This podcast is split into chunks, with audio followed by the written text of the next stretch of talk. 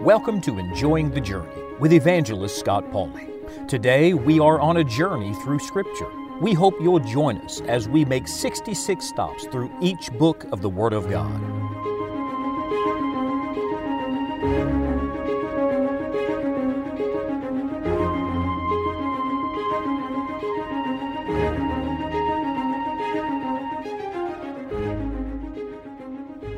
It only takes up one page in our New Testament, and yet it is quite a story.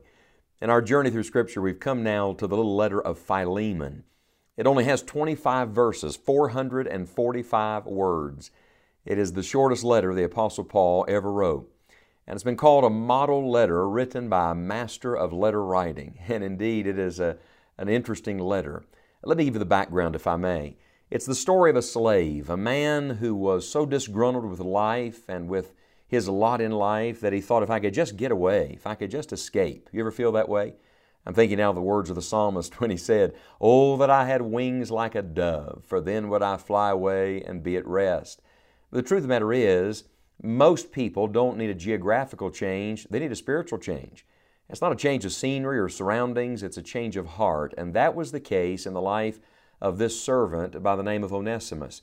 He runs away from home. He steals from his master, who happens to be a believer, a man by the name of Philemon, a man who knew the Apostle Paul, and he runs away. He runs away to a, a huge metropolitan area called Rome. I'm sure he thought he could get lost there. Could I remind you that you can't escape God, that you can't run from the Lord? Uh, the same psalmist said, If I ascend up into heaven, thou art there. If I make my bed in hell, behold, thou art there. If I take the wings of the morning and dwell in the uttermost part of the sea, even there thy hand shall lead me. The truth of the matter is, that's exactly what happened with Onesimus, because when he gets to Rome, he crosses paths in the good providence of God with the Apostle Paul. that's an amazing demonstration of the grace of God. Paul gives him the gospel tells him about the Lord Jesus Christ. It's not just a matter of him going home, it's a matter of him coming home to God.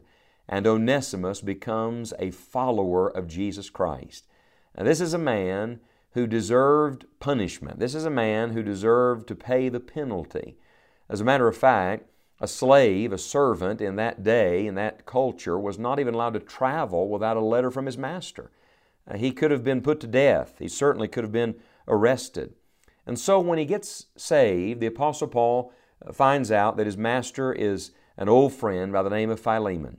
And so he sits down and he writes a letter to Philemon and he sends Onesimus home with that letter. Now imagine Onesimus is going back to Philemon, but he's going back a different man. And he's going back with a letter of pardon in his hand.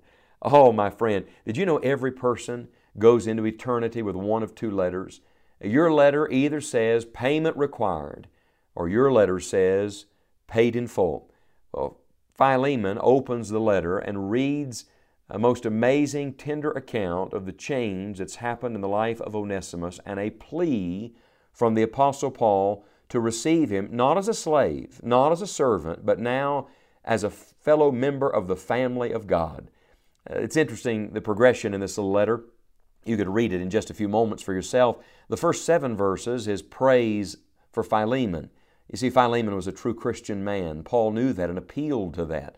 The fact that he'd been forgiven now meant that he should forgive.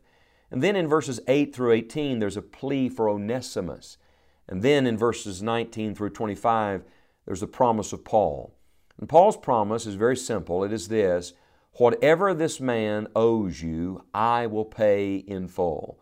In other words, put that on my account. And may I give you the key verse of the book? It's verse 11. He writes concerning this new believer, and he says, Which in time past was to thee unprofitable, but now, oh, I love that word, now profitable to thee and to me. We all have a past, don't we? Everybody has a past. He said, In time past, he was unprofitable. Did you know that's the story of every sinner? The story of someone who deserved to die, the story of someone who was guilty and deserved to be punished, unprofitable. That's our story before we met Jesus Christ. but now. Have you met the Lord Jesus? If you have, the Bible says, There is therefore now no condemnation to them who are in Christ Jesus, who walk not after the flesh, but after the Spirit. Did you know that Onesimus' name actually means profitable? There's a little play on words here. The Apostle Paul uses his name, the meaning of his name, and he says, Mr. Profitable is actually unprofitable. Even your blessings are a curse apart from God. Even your abilities are a debt apart from God. But when you come to meet the Lord Jesus Christ and He makes you whole, now He takes a life that is unprofitable and makes it profitable. How did He go from being unprofitable to profitable? Well, there's several key things revealed in this letter. It's an amazing illustration of salvation. For example, in verse 9, somebody loved him. The Apostle Paul writes and says, For love's sake, I rather beseech thee. Friend, someone loved you. His name is Jesus. And this man who deserved to die, who deserved the penalty, got a new start. Listen to the wording in verse 10 I beseech thee for my son Onesimus, whom I have begotten in my bonds. That's a word of birth. That's a word of new life. Friend, when you come to know the Lord Jesus who loves you, you're begotten. You're born again. You enter into new life. And then the mediator intervenes on your behalf. It's no longer you trying to appeal for mercy. Instead, it is mercy because of a mediator. Listen to verses 17 and 18. He says to Philemon, If thou count me therefore a partner, receive him as myself. If he hath wronged thee or oweth thee aught, put that on mine account. I, Paul, he says in verse 19, written have written it with mine own hand. I will repay it. Friend, Jesus paid it all. All to him I owe. Can I tell you what happened on the day you came to know Jesus? The very same thing that happened on the day that Onesimus came to know the Lord Jesus. On that day, all of your demerit was placed on Jesus Christ. That actually happened at the cross. He took your sin and paid it in full. But on the day you came to know the Lord Jesus, not only did He take your demerit, on that day, you take all of His merit. Think of this He takes all of your sin, and you take all of His salvation. Somebody says, Oh, that doesn't sound like a very fair trade. No, it's not fair at all. It's mercy, it's forgiveness, it's salvation. It is the beautiful miracle of taking a person who is unprofitable and making them profitable. And now the Apostle Paul says, I'll pay it all. Jesus cried from the cross, It is finished. Literally, the word that he cried from the cross to tetelestai was the same word used in the marketplace of the day for paid in full. If you've come to know the Lord Jesus as your Savior, you no longer have that terrible guilt and debt hanging over you. No, my friend, you've been saved, you've been forgiven, and you're now profitable in Jesus Christ. You are a servant of sin.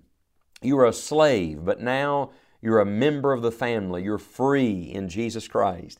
He says in verse 15, Perhaps he therefore departed for a season that thou shouldest receive him forever. Oh, my friend, when Jesus changes you, He changes you forever. It is eternal life. Could I ask you, do you have this letter on your account today? The key word of this book, I believe, is the little word love. It's an illustration of Christ's love first, but it's also an illustration of Christian love. We've been forgiven, and now we must forgive. And what is the basis for all forgiveness? It is the love of Jesus Christ. The Apostle Paul was the mediator for Onesimus, but we have a greater mediator. There's one God and one mediator between God and men, the man Christ Jesus. The Lord Jesus Christ is pleading your case before the Father at this present hour. A slave could only be freed by adoption into the owner's family. My friend, you were a slave of sin, but now you've been freed because you've been adopted.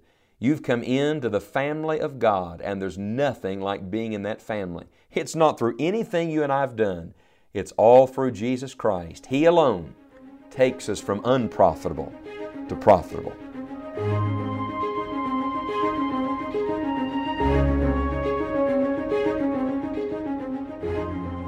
Friend, did you know that the purpose of the Bible is not to know the Bible?